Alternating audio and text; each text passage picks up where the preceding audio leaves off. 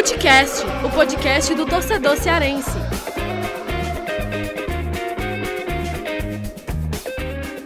Vem que vem com a gente, rapaziada. Futecast na área, começando mais um episódio. Eu sou o Lucas Mota, estou aqui acompanhado sempre dele, Thiago Minhoca, Gerson Barbosa, o GB e Vitor Hugo Pinheiro também está aqui com a gente para falar muito aí dessa rodada do fim de semana de Ceará e Fortaleza na Série A. Nenhuma, nenhum dos dois times venceu, né? O Ceará acabou empatando seu jogo dentro de casa contra o esporte e o Fortaleza, que foi até Curitiba para enfrentar o Atlético Paranaense, acabou sendo derrotado. Tem jogo nesta semana decisivo para o Ceará, que começa aí sua jornada nas quartas de final na Copa do Brasil e a gente tem muito assunto aí para falar sobre os rendimentos de do Fortaleza, que é, apresentou um futebol no primeiro tempo, apresentou outro completamente no segundo tempo diante do Atlético Paranaense. O Ceará aqui voltou a enfrentar dificuldades contra uma equipe extremamente defensiva, como foi o esporte, não conseguiu sair do 0 a 0 e também tem os destaques individuais de cada equipe, alguns assuntos que a gente vai debater aqui, e claro, também traçar um pouco desse jogo aí, os desfalques do Ceará, para enfrentar o Palmeiras nas quartas de final da Copa do Brasil. A gente vai dividir esse episódio em dois blocos, né? Esse primeiro bloco a gente vai abordar sobre o Fortaleza, esse jogo aí contra o Atlético, os jogos difíceis que estão por vir do Fortaleza, que tem uma sequência aí, foi o primeiro jogo fora de casa de uma sequência de jogos longe do Castelão. E aí no segundo bloco a gente vai abordar o Ceará, tá ok? Thiago Minhoca, Gerson Barbosa, Vitor Hugo Pinheiro. É, Para a gente já começar a debater, já quero saber do Thiago Minhoca. É, Minhoca, Fortaleza, o que foi que aconteceu ali no segundo tempo diante do Furacão, né? Depois de um ótimo primeiro tempo, onde o time estava. É, parecia que ia ter até um, uma vitória tranquila, pelo que apresentou no primeiro tempo. Bergson indo muito bem, David muito participativo, o time envolvendo o Atlético Paranaense e acabou uh, no segundo caindo demais de produção. E uma da, da, dos pontos aqui que a gente levanta é essa inconstância, vamos dizer assim, do Fortaleza, né? Jogando tempos distintos. Como é que você vê essa questão e como é que você analisa, avalia esse jogo aí contra o Atlético? Thiago Minhoca, o Mago dos Números. Fala, cara, beleza? Cara, é, foi assim como você falou, né? Foram tempos distintos, torcedor que vem, que acompanhou claramente o jogo, sabe o quanto o Fortaleza produziu muito bem no primeiro tempo, e aí destacando o Bergson, né? Que curiosamente, né? Assim, muita gente não imaginava que ele fosse render tão bem já no primeiro jogo como titular. Foi muito bem. Acho aí já um ponto a destacar dessa, desse primeiro tempo. É, eu não acho que o Bergson assim, já larga para ser titular, já que está essa crise aí, o Elton Paulista não tem jogado e tal, mas eu acho que ele se torna uma opção a mais, principalmente com, com o Rogério Sen, e aí daqui, daqui a pouco até colocar uma a parte aqui, porque as coisas, sei lá, podem mudar estranhamente pelo lado do Fortaleza, mas uh, ele pode se tornar uma peça, já que o Rogério Ceni mescla bastante jogadores e ele pode ser essa arma útil, né? Um jogador que ajuda defensivamente e numa característica que não se encontrava no Fortaleza, esse jogador que faz o facão. A jogada do segundo gol que o Fortaleza faz no começo do segundo tempo é uma jogada muito bem feita, né? Ele já tinha feito isso no Ceará por vezes, o, o próprio uh, Bergson, mas não tinha muita, muita sequência de jogos e pode ser que aproveite melhor isso. Só que aí veio o segundo tempo, o começo do Fortaleza já não foi bom no começo do segundo tempo, eu tinha alertado isso na rádio, e aí consegue fazer esse gol, só que aí foi marcado o impedimento ali, um lance muito difícil. Então dá para entender um pouco a, a, a, irritação da torcida do Fortaleza, porque já teve muitos erros anteriores, e anular esse gol, aparentemente pela imagem, não dá para ter essa certeza, mas assim, a gente precisa, em parte, confiar no VAR, né? Embora o VAR já tenha admitido, né? O, o próprio Gaciba já mencionou que já houve erros nessas marcações de impedimento. E aí, enfim, vamos ver o que é que vai dar, mas o gol foi anulado. Aquele gol possivelmente teria matado o confronto, porque o Atlético Paranaense estava no desespero, né? Para eles era praticamente um mata-mata ali. E aí, com aquele gol, poderia ter decretado a vitória. Não aconteceu, o Atlético Paranaense continuou mantendo o ritmo, Felipe Alves teve que trabalhar pelo menos duas vezes com duas grandes defesas, e aí depois, né, depois do gol do empate, sai ali a jogada, o segundo gol, uma jogada bastante contestada pelos jogadores do Fortaleza, comissão e diretoria, né, a falta em cima do Paulão, o Kaiser realmente vai no corpo do Paulão, e depois um toque ali do braço, que depois, é, enfim, eu achei que toda jogada que batia no braço o gol não poderia ser validado, mas aí parece que tem uma nova regra dizendo que só em caso, se esse toque do braço gerar o gol de maneira imediata, ou seja, se essa bola bater no braço e entrar, ou se essa bola bater no braço e gerar como se fosse um passe, ou no caso, uma condução para o jogador fazer um gol. Nesse caso, como era uma segunda jogada, não vale mais. E a loucura que é essa arbitragem, né? Uh, não só da mundial, principalmente no Brasil, que tem diversas interpretações que é utilizada para uns, não é utilizada para outros, e aí a gente teria aqui quase um programa inteiro para falar só sobre arbitragem, mas não é o caso. É, exatamente. E, e, arbitragem, né? A gente já falou bastante também aí no Futebol do Povo, né? Quem acompanha o Futebol do Povo, é, nas nossas redes sociais também. Achei que. Uh, não achei que. Achei, na verdade, que foi mal anulado esse gol, né? Por mais que haja tecnologia ali, mas pelo menos na imagem da TV, Romarinho estava na mesma linha. E essa falta também do Paulão, né? Que foi uma falta bem clara do Kais em cima do Paulão. Mas ainda, falando de termo de desempenho, né? Deixando um pouco a arbitragem de lado, o, o GB, é, o Fortaleza já tinha acontecido isso outra vez, né, que o Fortaleza faz um, um, um, tempo bom e o outro parece que sofre um apagão, né? Foi assim até, por exemplo, contra o Coritiba, isso aconteceu também, né? É, próprio jogo lá contra o São Paulo, né? Primeiro tempo, segundo jogo, né? Primeiro tempo na Copa do Brasil, né? Primeiro tempo o time não foi tão bem, no segundo se recuperou, fez outra partida. É, como é que você vê isso aí? É, como é que dá para explicar isso, né? Você tem um time que domina o primeiro tempo, como foi o Atlético Paranaense, e no segundo acontece aquilo, né? O time cai total de produção. Como explicar isso, GB? Olha, Lucas, é, primeiramente, tudo bem para você, né? Oi, oi também para o Vitinho, para o Minhoca, para todo mundo que está acompanhando aqui o Footcast. Olha, Lucas, é uma situação que é difícil de explicar, né? Porque, no caso, a gente sabe dessa situação que o Ceará, que o Fortaleza, no caso, é, vive nessa questão do jogo contra o Atlético Paranaense específico, né?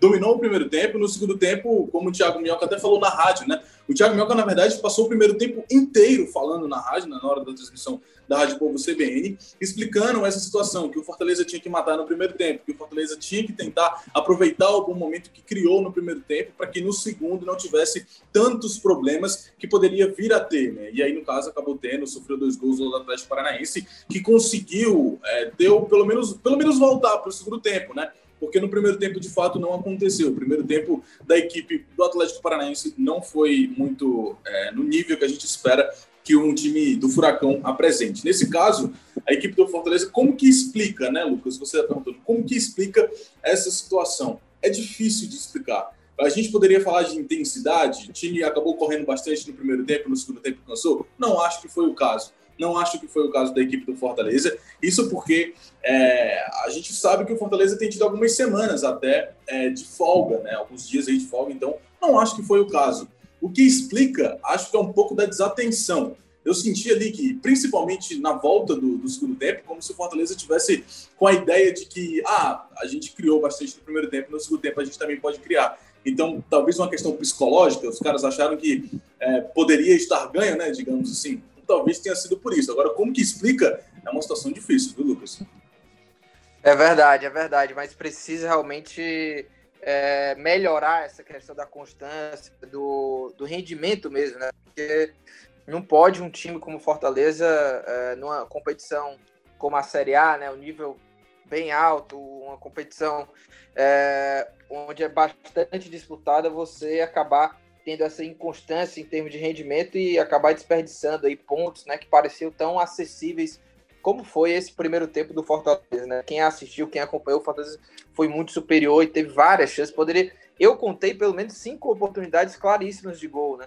Teve dois lances, inclusive, que o Bergson finaliza, né? Já sem goleiro, o zagueiro, o defensor lá do Atlético tira. Teve um lance que o Bergson toca lá pro David e o David acaba desperdiçando. E o Minhoca chamou a atenção aí para essa participação do Bergson, né? É, o, o Thiago Minhoca até citou no futebol do povo, né? Que achou que ele foi o melhor em campo do Fortaleza. Eu também acho que o Bergson foi o melhor e, e sei que houve uma surpresa de muita gente pelo que vinha apresentando no Ceará, né?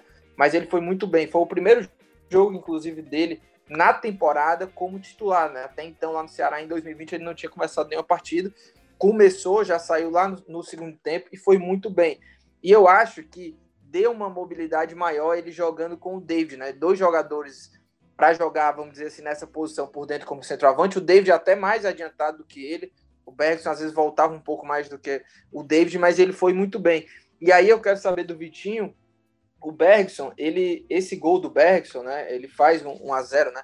Uh, diante do Atlético Paranaense e agora só ele e o David, né? Tem gols aí que não sejam, é, por exemplo, o resto do, dos atacantes do Fortaleza, como o Romarinho, o Oswaldo e os outros que é, o Elton Paulista também, e aí entra outros que nem são mais utilizados, assim como o Ederson, entre outros jogadores aí é, que ainda estão no elenco, né? É, esses outros jogadores, a última vez que eles marcaram foi em agosto ou em setembro, né? Então faz um tempo. O Yuri César também. Então uh, o David vem fazendo gols e o, e o Bergson, que chegou agora, fez esse gol aí na sua estreia como titular. E aí eu pergunto para o Vitinho se uh, o, o Minhoca acha que o Bergson ainda não é pouquíssimo tempo, né, para dizer que ele já merece uma titularidade. Eu já acho, e aí mais pela carência que tá, né, e o rendimento dos jogadores ali da posição, é, pelo que o Bergson apresentou desse jogo contra o Atlético, eu já acho que ele, ele deve ser mantido como titular. Mas e aí, Vitinho, como é que você vê essa estreia do Bergson e essa disputa pelo ataque, se ele já merece titularidade ou não, se tem que voltar para o banco? Como é que você vê isso?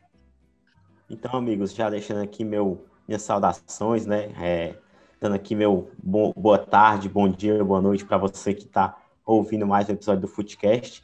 Eu vejo bem, Lucas, que o Bergson é um cara que tem a capacidade boa, né, de apresentar esse jogo é, de movimentação do setor ofensivo, né?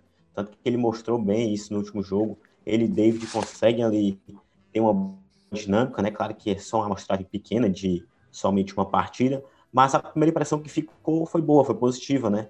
Ele é um cara que, claro, né, no Ceará ele teve algumas sequências, mas não conseguiu ir tão bem. Mas o Ceni tem esse dedo de pegar jogadores do Ceará e se dar bem, né? Como é o exemplo do Juninho, né? Que é o exemplo mais recente que a gente tem. Lá pegando um pouquinho em 2018, tem o Douglas Coutinho, mas ali acabou que não deu muito certo. Mas, assim, o Ceni mostrou que conhece bem o estilo de jogo do Bergson, né?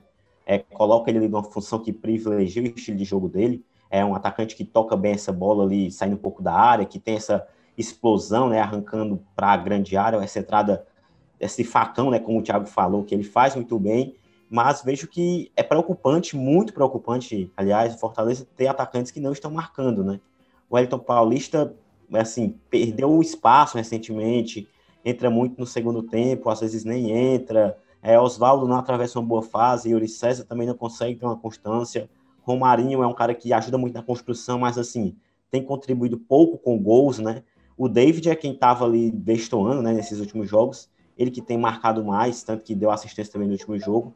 E eu vejo que o Sandy tem que trabalhar mais essa questão do ataque, né? Para o Fortaleza ser um time que aproveite melhor as chances, porque contra o Atlético criou muito, mas a precisão na finalização foi algo que ficou bastante aquém do esperado, né? E o Fortaleza é um time que, desde o começo da era Sandy, lá em 2018, a gente sabe que o ataque é uma marca desse time, né? Que é um ataque forte, veloz que atrapalha muito a vida dos adversários. Essa tônica não tem sido seguida nessa temporada. Mas agora eu vejo que o Fortaleza, tendo muitas semanas livres, né? Porque o campeonato agora vai entrar numa fase de muitos jogos nos finais de semana, porque datas de meio de semana vão ser de Copa do Brasil, Copa Libertadores.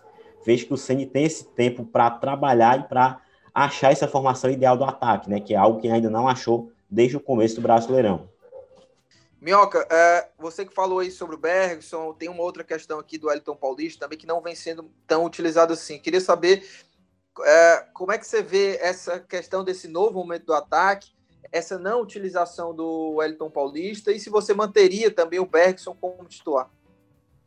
Cara, uh, eu acho que a formação ela vai depender muito. Eu acho que o Ceni ele não, ele não estabelece praticamente um jogador. Claro que ele tem assim determinadas preferências, mas eu não acho que o problema do Fortaleza tem sido as peças só de ataque. É até a postura mesmo, né? Nesse jogo contra o Atlético ficou claro que o time deu uma recuada. No jogo contra o Fluminense, o time todo jogou mal. Então, assim, quando o Fortaleza não desempenha um bom futebol, não é apenas pelo setor ofensivo, é pela postura. É um time que recua, é um time que não tem saída com os laterais por vezes. Então, o Fortaleza, que demonstrou talvez o melhor futebol desempenhando né, uma, uma entrega tática melhor e um, um esquema melhor executado naquela formação em que o Ceni encontrou com dobrando os laterais, colocando o Ronald na esquerda, esse esquema deu certo. Aquele esquema dos jogadores velocistas e ofensivos é onde está faltando mais. porque a postura, até você ter a transição, mas aí você não vê uma regularidade desses jogadores, né? De uma jogada mais criativa, numa jogada mais elaborada. O primeiro tempo do, do contra o Atlético Paranaense foi um bom momento que a gente via, né, no, no, Fortaleza, até com mais frequência das outras vezes, mas o segundo tempo mostrou mais uma vez a postura errada do jogo, né, a execução mal feita do Fortaleza. E aí, Lucas, vai entrar um ponto que até assim, a gente está gravando aqui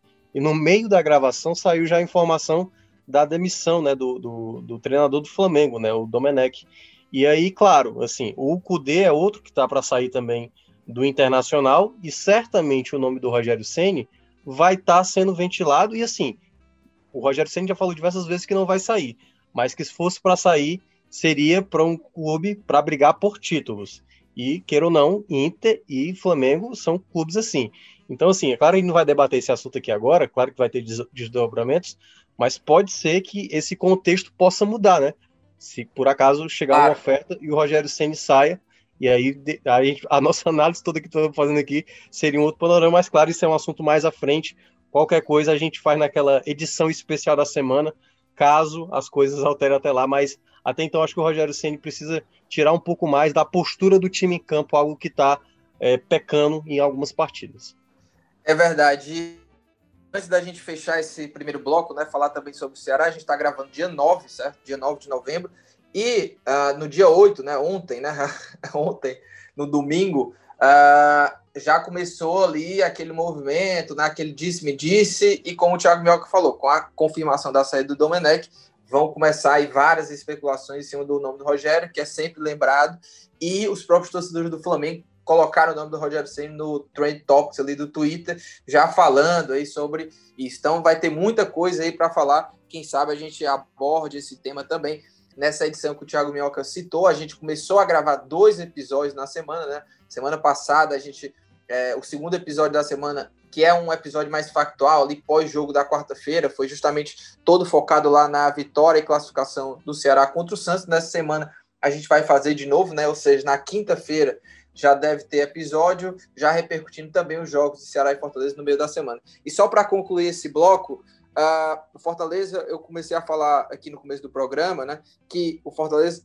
tem uma sequência difícil fora de casa, né? São vários jogos aí, porque esse jogo contra o Atlético Paranaense foi o primeiro dessa sequência, aí vem agora o Bahia na quarta-feira, depois no dia 14, no sábado, Fortaleza volta a jogar em casa contra o São Paulo, depois no dia 19, quinta-feira, já volta a jogar fora de casa contra o Vasco, e depois no domingo, dia 22, mais um jogo fora de casa, ou seja...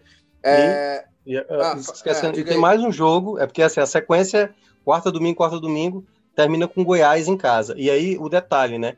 Tirando o São Paulo, todas as equipes abaixo do Fortaleza e o Fortaleza hoje está a quatro pontos desse Z4. A classificação ela é boa, mas a pontuação, a margem ela é pequena contra adversários diretos e só o Goiás, que é o lanterna, né, que é o, aquele praticamente é, virtualmente rebaixado, você vai ter em casa. Todos os outros concorrem direto você jogando fora de casa, onde o desempenho do Fortaleza ainda não está tão bom. Só venceu a equipe do Goiás.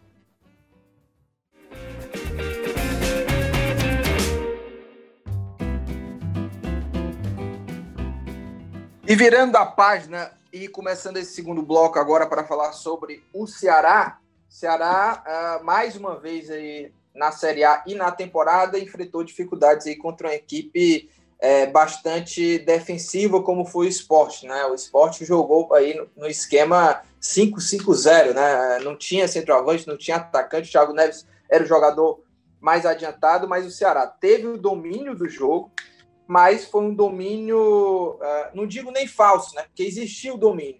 A questão é que foi um domínio que não se transformou em gol e, pior, né? Não se transformou nem em chances claras de gol, né? Ou seja, será teve uma criação uh, pouco inspirada, vamos dizer assim. Então, já quero saber, GB, uh, isso vem acontecendo na Série A, o Ceará tem dificuldades contra equipes aí que tem um jogo mais defensivo e o Ceará está tendo dificuldades e precisa melhorar isso até para é, buscar algo a mais né, nessa Série A, ou GB? De fato, Lucas. E assim, no caso do jogo de contra o esporte, particularmente, né, é necessário falar que é o seguinte: naquele jogo, o esporte veio com proposta de não ter jogo, né? Uma proposta completamente defensiva e, além disso, é, é, tanto que colocou uma linha, uma linha de cinco jogadores, depois uma linha de quatro jogadores, só estava o Thiago Neves isolado lá na frente. E o Ceará, a gente já viu, né, Lucas, nas partidas que não tem Vina, o Ceará tem dificuldades de criação. Acaba tendo as alternativas apenas de cruzamentos, em jogadas também é, de bola parada, enfim, mas o recurso do repertório, digamos assim, não tem quando se tem o Vina, né? E aí, no caso, ontem foi ontem, no caso que a gente está gravando esse podcast na segunda-feira, né? O jogo do Ceará foi ontem, domingo.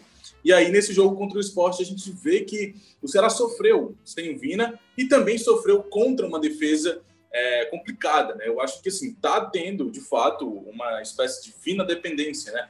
E aí eu acho que essa parte da criação, essa falta de criação, a falta de repertório, porque as muitas jogadas do Ceará aconteceram muito partindo de cruzamentos, né? E aí, no caso, essa falta de repertório, digamos assim, tem muito por conta da, da, da, do desfalque do Vina, né? da não presença do Vina.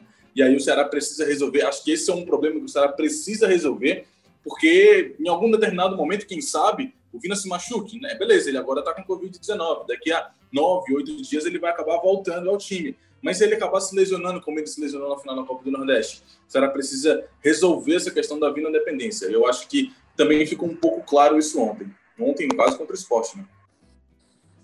É, o Vina é impressionante assim o rendimento do Ceará com o Vina no Brasileirão, né? Uh, sem, é, sem, eu tava, tava tentando ver aqui os números sem o Vina, né?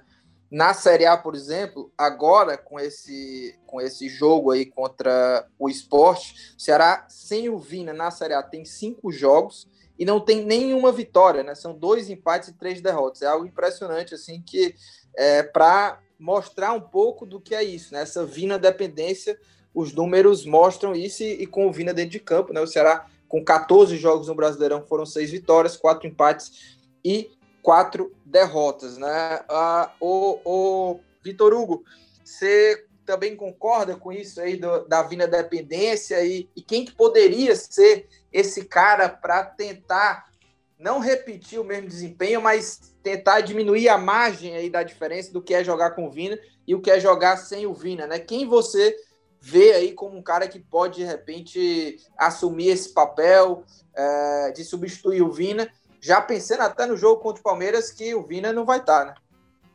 Então, Lucas, você está me fazendo uma pergunta que é para lá de difícil, que eu acho que nem o Guto Ferreira tem essa resposta, mas eu vou aqui tentar responder. Bom, eu gostei da opção do Guto, né, dele colocar o Felipe Silva, né, no último jogo contra o esporte. Ele deu uma certa mobilidade, é, apresentou bem para o jogo, distribuiu bem alguns passes, mas não é a mesma coisa, né, não é a mesma. Ele não tem esse mesmo espírito de decidir a jogada que o Vina tem, né? Ele não é um, um cara que tem uma finalização tão aprimorada, ele não tem essa chegada tão forte ao gol. Eu vejo assim que analisando as, as os jogadores que o Ceará tem né, dentro do elenco, a gente poderia pensar no Lima para essa posição, no Felipe Silva, no Wesley e talvez até no Rafael Sobis, né, jogando um pouco mais recuado. Eu vejo que para essa posição hoje, né, até para o duelo contra o Palmeiras, eu acho que o Guto vai arriscar essa sequência com o Felipe Silva, né, porque é um cara que, apesar do Ceará não ter ido tão bem contra o esporte, ele mostrou alguma coisa, né? Claro que não foi uma grande atuação, mas assim, ele mostrou algo. E claro que é muito difícil o jogador conseguir substituir o Vina à altura.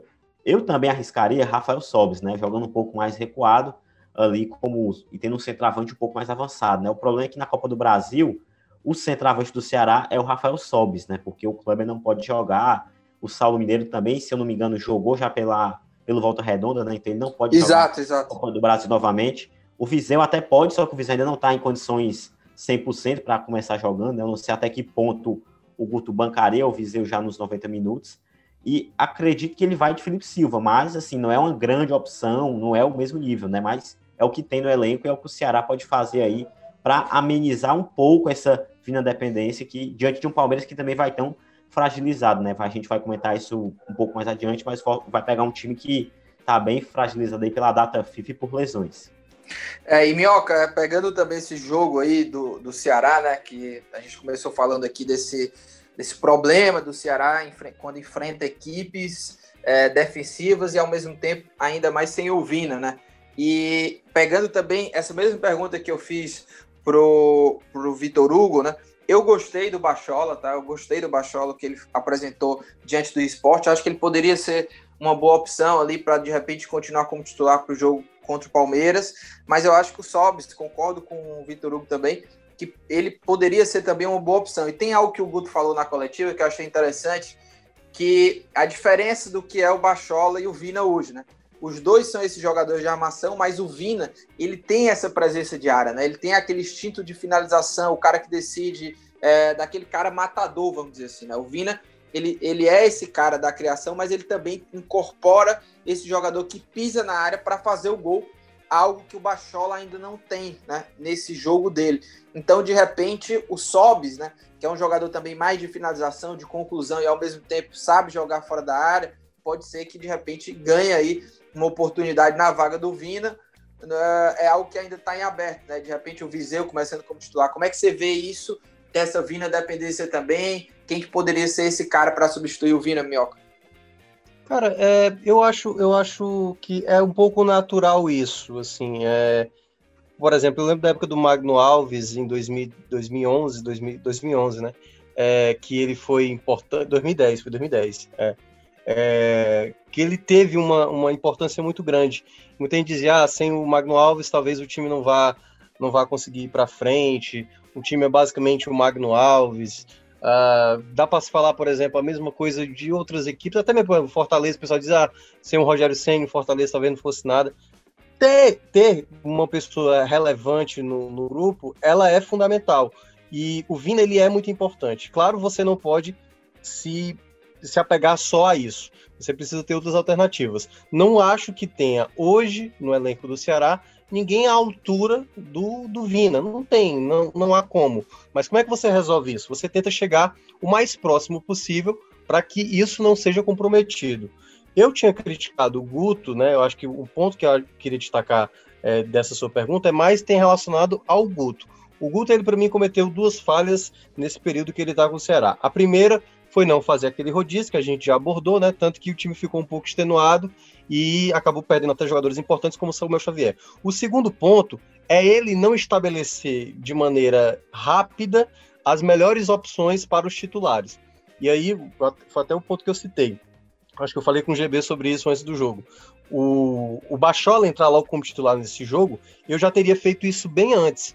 Para mim, ele já era para ter sido o substituto mais próximo do que era o, o Vina nas partidas anteriores. Só que ele estava apostando no cara que eu não acho que já não dá certo, enfim, não era nem para estar tá tendo tanta oportunidade como é o Wesley. Então o Wesley vinha entrando sempre e um jogador que tem a característica mais próxima do, do time é o Sobis, na minha avaliação, e o próprio uh, Felipe Bachola. Bachola, bola parada, ele tem um passe muito bom, ele não tem o poder de decisão, de finalização do que o próprio uh, a Vina. O, o, Rafael Solves, por exemplo, é um jogador que tem mais a finalização, não tem tanto a bola parada como característica. Então, assim, tem alguns jogadores no perfil, mas o Wesley é o que menos se assemelha a isso. E ele perdeu um tempo com isso. Ele já tinha feito isso com o Léo Chu, Léo Chu também não estava sendo utilizado, quando coloca titular e deu certo e ficou. Então, até aí tudo bem. Mas eu não acho que o processo do Guto tenha que ser exatamente apostando em jogadores como Lima, para jogar mais aberto, a não ser que você queira ganhar um pouco mais de, de passe. Então, eu acho que nessa escolha aí das, das opções, quando você tira um Sobral, quando você tira um Vina, quando você tira um jogador que parece não ter substituto, você precisa encontrar logo esse cara ideal. E eu acho que o Guto ainda não conseguiu diagnosticar qual o melhor atleta, e eu acho que os atletas que ele vem optando, pelo menos não tem me agradado, né? Assim, dois deles não tem me agradado. Um é o Lima e o outro é o Wesley, e eu acho que ele já devia pensar outras possibilidades principalmente eu acho que o Sobs, né? Que o Sobs agora praticamente perde é, totalmente espaço. A disputa lá do ataque agora é entre Kleber e, e, e, Viseu, e se por acaso sobrar uma possibilidade que os dois não possam jogar, ou só um deles não possa jogar, aí você pode colocar o Sobs. Mas eu pensaria em adaptar o Sobs, já que ficou agora nessa função do Vina, caso necessário. E GB, já pensando nesse jogo aí é, contra o Palmeiras, né? É, chegou a hora do Viseu entrar como titular e quem você também colocaria no lugar do, do Vina? Olha, Lucas, eu acho que já até passou da hora, né, do Viseu entrar como titular. Eu acho que tudo bem, estão tendo cautela, estão esperando e tudo mais, mas mais uma vez, com o Rafael Sobres não sendo utilizado é, contra o esporte, eu fico a acreditar, eu tendo a acreditar de que o Rafael Sobis vai ser titular contra o Palmeiras, né? E eu acho que, assim, a não ser que ele seja utilizado na posição do Vina, aí tudo bem. Mas, assim, eu acho que já para esta quarta-feira, para o jogo contra o Palmeiras, o titular do Ceará tem que ser o Felipe Viseu no comando de ataque. Não tem como ser diferente disso. Eu acho que já tem dois jogos que ele está entrando no segundo tempo. Eu acho que no jogo contra o Santos ele já mostrou que ele é um jogador de qualidade e eu acho que realmente é, já está na hora dele ser titular. Para o lugar do Vina, aí entra uma situação é, muito complicada, né? É, o Rafael Sobis ele já foi testado nessa função e não deu muito certo, né? A gente lembra ali naquele período que o Vina estava machucado, é, para mim não deu certo ali a questão do Rafael Sobis ser utilizado nessa posição. O Lima é um jogador extremamente irregular. A gente já sabe que o Lima de fato não é uma boa opção para essa para essa questão.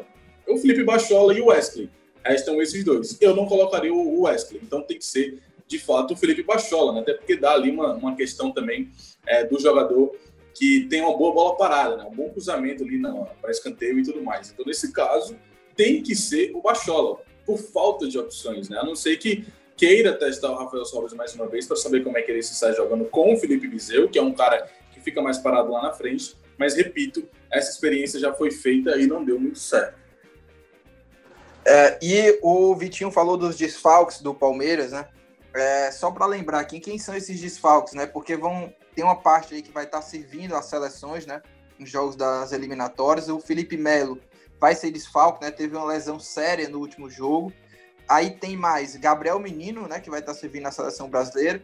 O Vini, lateral, também vai estar tá servindo na sua seleção. O Vini é o que? É uruguaio? Né? Agora eu fiquei na dúvida. Tem também o Gustavo Gomes, né? Esse vai estar. Uruguaio. Uruguai, né? E o Gustavo Gomes, que é da é. seleção paraguaia. Tem mais alguém? O Everton, goleiro, vai estar tá na seleção ou não?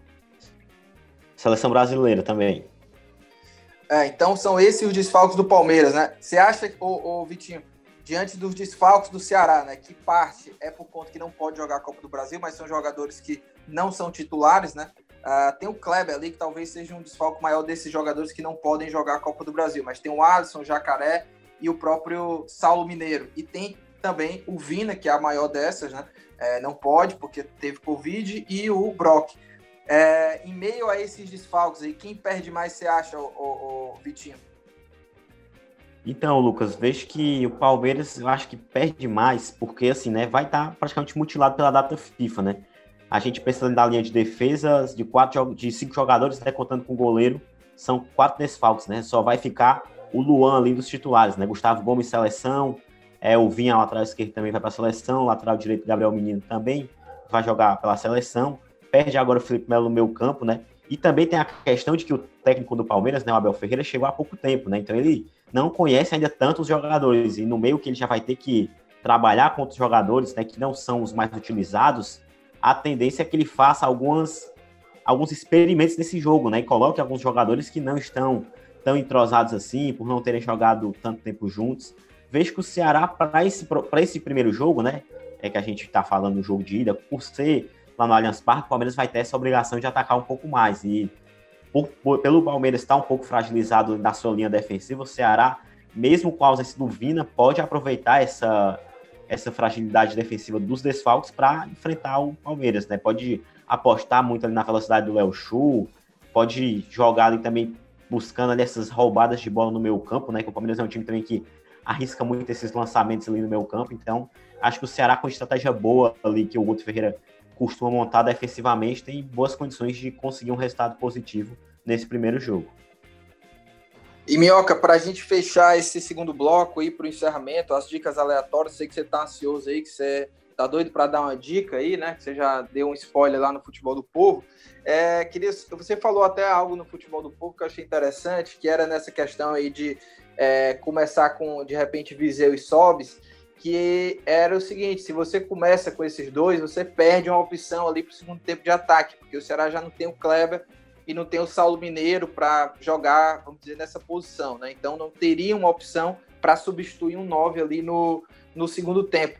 Pensando dessa forma, você acha que a melhor formação aí, né, para resolver esse problema ali do cara que joga como 10 e o cara que joga como 9 seria o Bachola mesmo na armação e aí escolher entre o Sobs e o Viseu E uma outra coisa para fechar também que eu queria que você falasse era é, como é que você imagina essa postura do Ceará diante do Palmeiras, fora de casa, pensando em dois jogos aí, já, já que, são, já que é mata-mata. É, o Palmeiras deve vir com tudo né, para fazer esse resultado. E pelo menos o que eu acho é que o Ceará vai fazer aquele jogo é, mais pensando no contra-ataque, né, meu? É, o Palmeiras, depois que teve aquela derrota para o Fortaleza de 2 a 0 né, conseguiu uma recuperação e aí já fez dois jogos com Abel Ferreira. O último jogo eu assisti, o jogo desse domingo que passou contra o Vasco. Eles tiveram muita dificuldade, né? O Vasco também não, não, tá, não tá em boa fase e conseguiram marcar um gol de pênalti, nenhum rebote, né? O Luiz Adriano bateu e depois pegou o rebote para fazer 1 a 0 e teve perdas, né? Essas perdas que, que vocês mencionaram. Uh, acho que deva ser um jogo em que o Ceará tem que se preocupar em trazer o bom resultado, tentar fazer o que fez diante do Santos, né? Que se comportou muito bem, claro, teve a expulsão do Santos, depois o Ceará passou a ter um pouco mais de controle, e nesse esquema que deve talvez estabelecer o Guto, não, eu não, eu, assim, eu tô achando que ele não vai colocar o Sobis junto com o Viseu, não acho que ele vai fazer isso. Acho que ele vai pensar, um vai ser o titular e o outro vai ser o substituto durante a partida, é, quando for necessário. É, eu, eu quero ver essa formação, assim, né? Pode ser até mesmo diante do Grêmio no final de semana e tudo mais, mas acho que ele não vai forçar os dois ao mesmo tempo, porque teoricamente um deles, né, imaginando que o Ceará terminará com o um atacante, terá que jogar os 90 minutos, né? Digamos que o Viseu joga desde o começo, mas sai ali com 15, 20 minutos do segundo tempo, ele vai ter que trazer os sobes do meio, né, ali jogando por trás, para jogar como centroavante e colocar um meio de campo para preencher. E aí eu acho que o esquema que ele vai estabelecer deve ter o Bachola no meio, porque foi assim que ele jogou diante do esporte. Acho que não podemos tirar uma análise do que foi o jogo contra o esporte e projetar contra o Palmeiras, porque agora a situação é bem diferente. Vai jogar de visitante contra o Palmeiras. O Palmeiras deve se lançar mais ao ataque, e aí você precisa ter um jogador com uma característica né, de transição, de é, exatamente transição rápida também. O Bachola ele pode oferecer um passe em profundidade, algo que ele pode também acrescentar. Acho que ele vai com essa formação, né, com o Bachola como meio, e tendo, acho que o Viseu como titular e o Sobis como opção de banco. Então, acredito que será. E aí o restante é aqueles jogadores habituais, né? O Samuel Xavier voltando do lado direito, Bruno Pacheco, Charles, Fabinho, todo mundo, basicamente lá do time que ele vem utilizando com mais frequência.